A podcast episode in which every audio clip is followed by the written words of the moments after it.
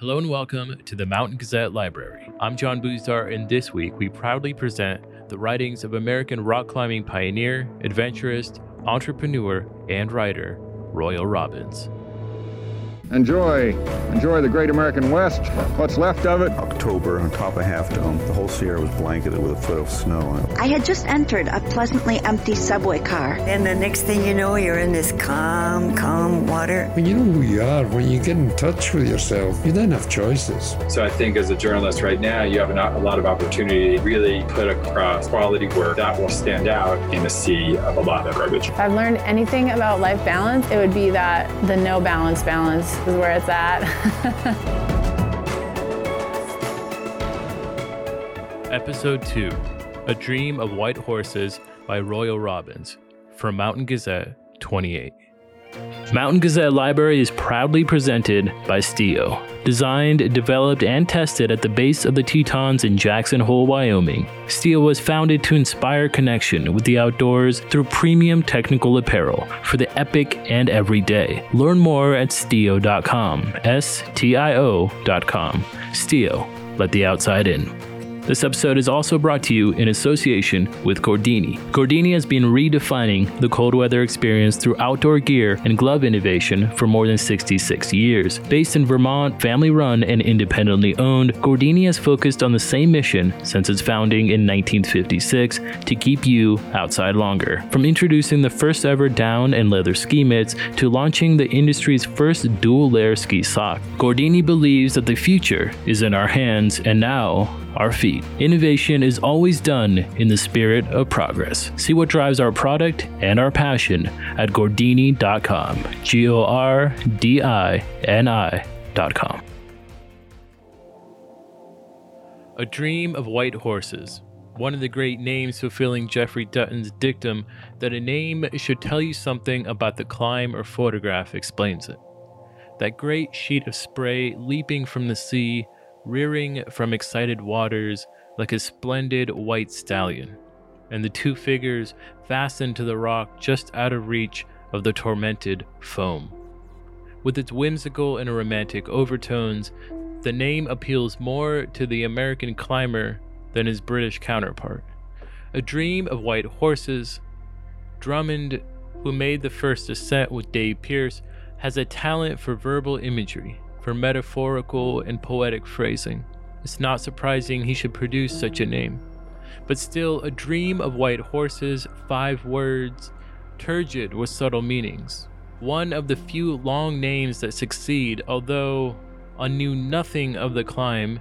Because of that name and that sensational portrait by Dickinson, it was a route I had to do. A chill, heavy wind flowed from the North Atlantic beneath dark masses of cloud, not rain laden, but casting showers on the soul, dampening the urge as we stubbed in tight shoes across the barren, heather covered crown of Holyhead Mountain. The green sea was agitated. Lots of white horses today, said Wiz. Yeah, verily, I replied, suspended in heavy handed mockery between Shakespeare, St. Paul and Zane Grey. Tis a right stampede. You know, you shouldn't try to be clever, my friend advised. He has my best interests at heart. You lose points that way. You don't have any judgment about what's clever and what is merely cute. You'll probably put something like that in your next article. You're one who should not digress in your writing. The way you ought to write this open your story in the middle of a pitch, write about that for six pages, and close with the hero, yourself presumably, 10 feet higher. Then you might have an article that people would read. Thanks, pal. I'll let you know what's wrong with you too as soon as I figure it out. We were soon at the edge, and I was startled by how sharply the green and brown dipped towards the sea. There was a break in the clouds and the sun rested. We came across ropes and packs left by others. Wiz was concerned. They're doing the same thing we are, he assured me. They've uh, just gone down to check out the wind and wet. We can beat them if we get on the route first. He talked in his unique and entertaining fashion about the likely identity of the others and about how they didn't know the code, for they had parked in the wrong place. Then he digressed to other subjects political scandals, rock music, architecture, climbing techniques, photography, and the organization and conduct of international mountaineering expeditions. Wiz is an authority on many things, delivering quick, sometimes harsh judgments, dogmatic, impulsive, abrasive, but often accurate. He is very much alive. So alive that he seems, at times, about to burst with suppressed energy. A weaker man might have drowned that much painful life force in a sea of bitter, but Wiz has it pretty well harnessed. He is irritating at times, but inspires respect and somehow even a certain affection. But he is a steamroller on the bumpy road of sentimentality, a wine crusher of maudlin grapes, impatient of weakness, scornful of incompetence, not over worried about people's feelings, skillful and agile polemicist who usually wins.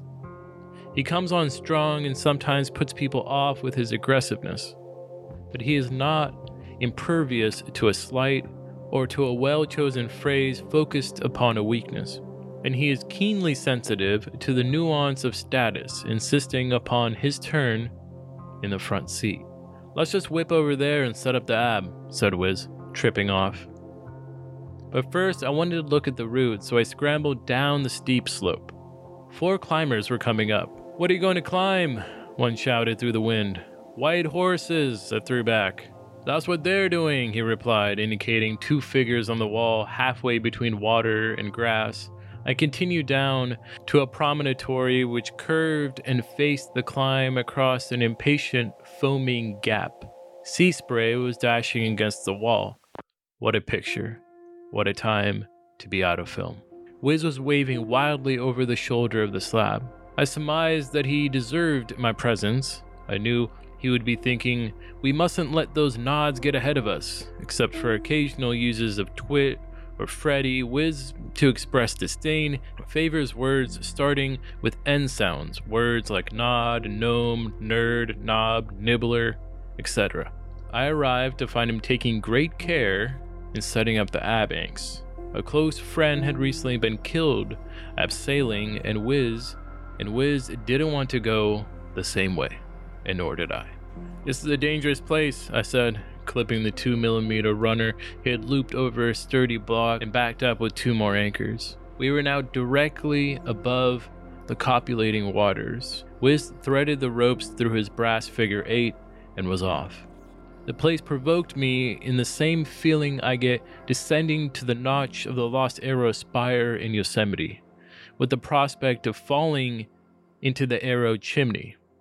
In such places, the recurrent theme of abseiling that one's eggs are all in one single basket comes home with special force prompted by the hideous aspect of what one would fall into. I deferred to Wiz, who was waiting on a narrow, irregular ledge, just the sort that someone someday will fall off. Just look, he said in a jocular tone, at the tangled and barking ocean. I missed the allusion to Yeats, but his metaphors seemed nearly right. The route properly started 70 feet lower, but as the water was only 60 feet down, we had to forego the pleasures of the first pitch. We were on Wen Slab. Slab, in this case, doesn't mean low angle, for the rock averages about 80 degrees and is vertical, or overhanging in many places. It is a slab that is a single slice of compact rock, forming one wall of zawn. A zawn is a yawn in a sea cliff, the bottom filled with water. The outside wall of this zawn is a promontory that juts into the sea and curves towards the south, a sort of pillar, the top of which is directly across from and halfway up Wen Slab. This pillar is a natural bridge, the waters in their ebb and flow have surgically cut a tunnel through the pillar in an attempt to isolate it and transform it into a sea stack. Through this tunnel, the waters burbled and boiled, forming a counterpoint to the larger boiling flow from the natural mouth into the ocean. I was struck by the savagery of this place the frothing and sucking, the wind blowing, spindrift flying, the water churning and surging into the cliff, the surges breaking and lapping up the wall to hang like lace curtains while slipping back into the sea. Aphrodite, they say, was born of sea foam. But this was a rough sort of love.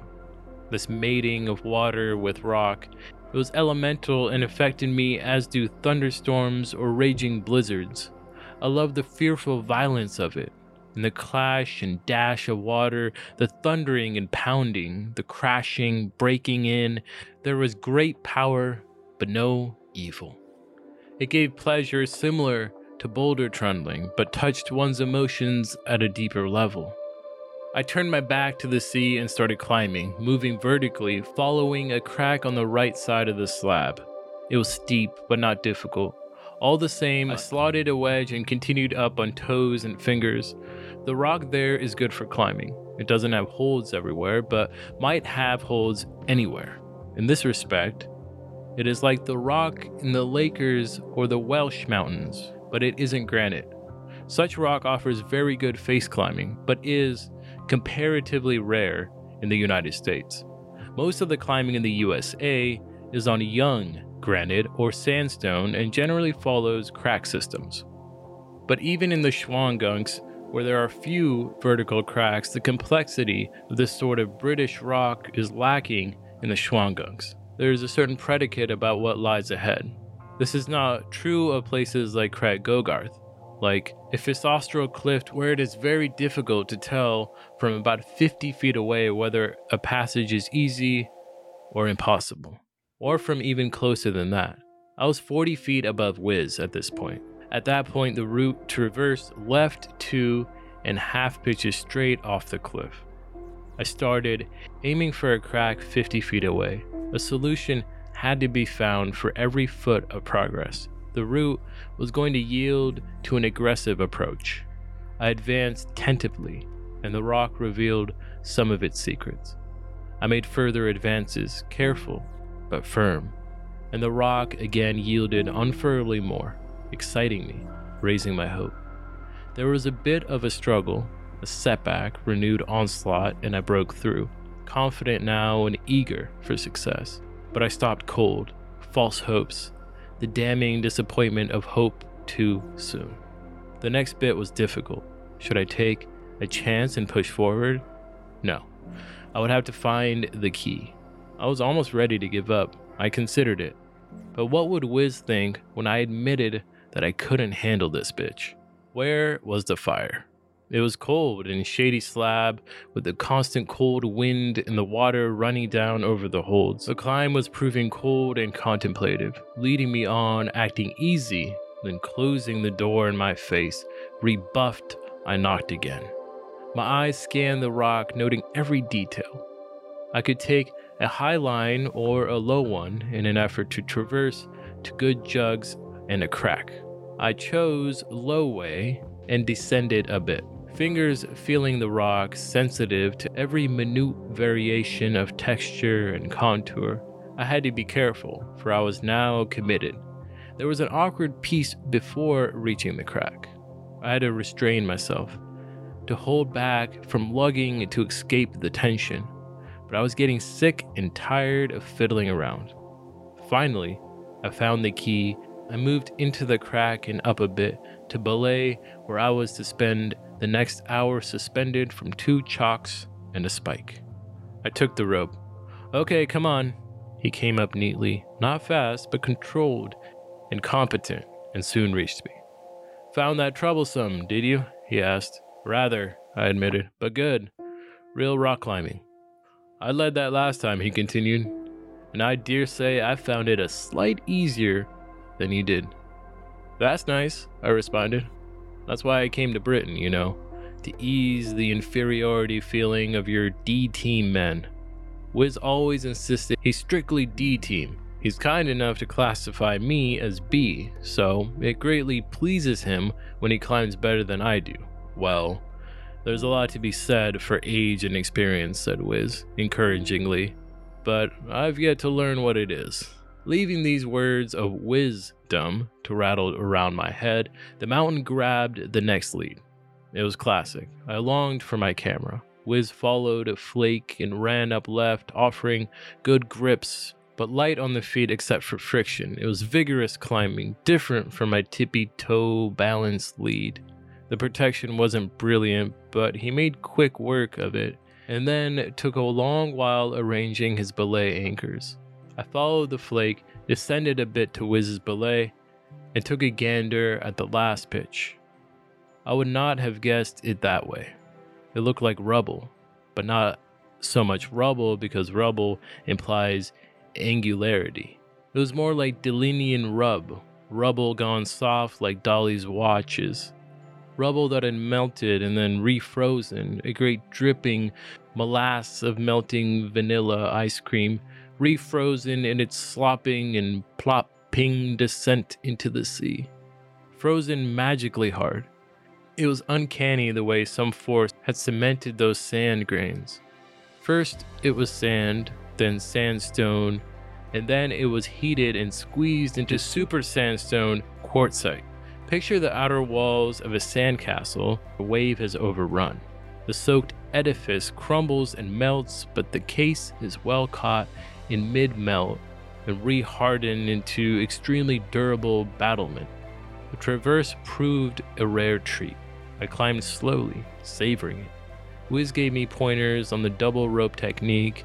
Above, the rock overhung, forcing a leftward passage. It overhung below as well, so much so that an unroped climber slipping from the traverse would fall 200 feet directly into the water and perhaps escape serious injury. I finished in dazzling sunshine, hot in a heavy sweater. Before disappearing up the grass to a belay niche, I looked back along the double ropes across the climbing wall to Wiz, who had been enjoying my enjoyment of the rock. It was spectacular, and the rays bouncing off the white rock made me squint. White rock, white horses. This route will be a classic.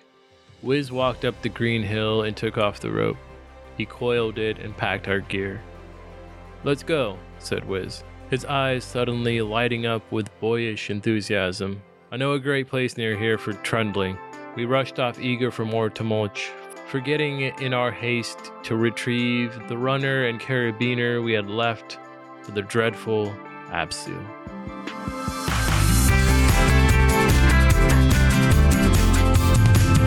The Mountain Gazette Library is produced and hosted by me, John Boostar. For more, head over to mountaingazette.com slash subscribe today and pick up a subscription to the magazine. This podcast is executive produced by Mike Rogge, marketing by Austin Holt, produced by Connor Sedmak, social media by Amy Doran, and public relations by Ryan Rowe. No part of this podcast may be reproduced without written permission from Mountain Gazette and its parent company, Verb Cabin LLC.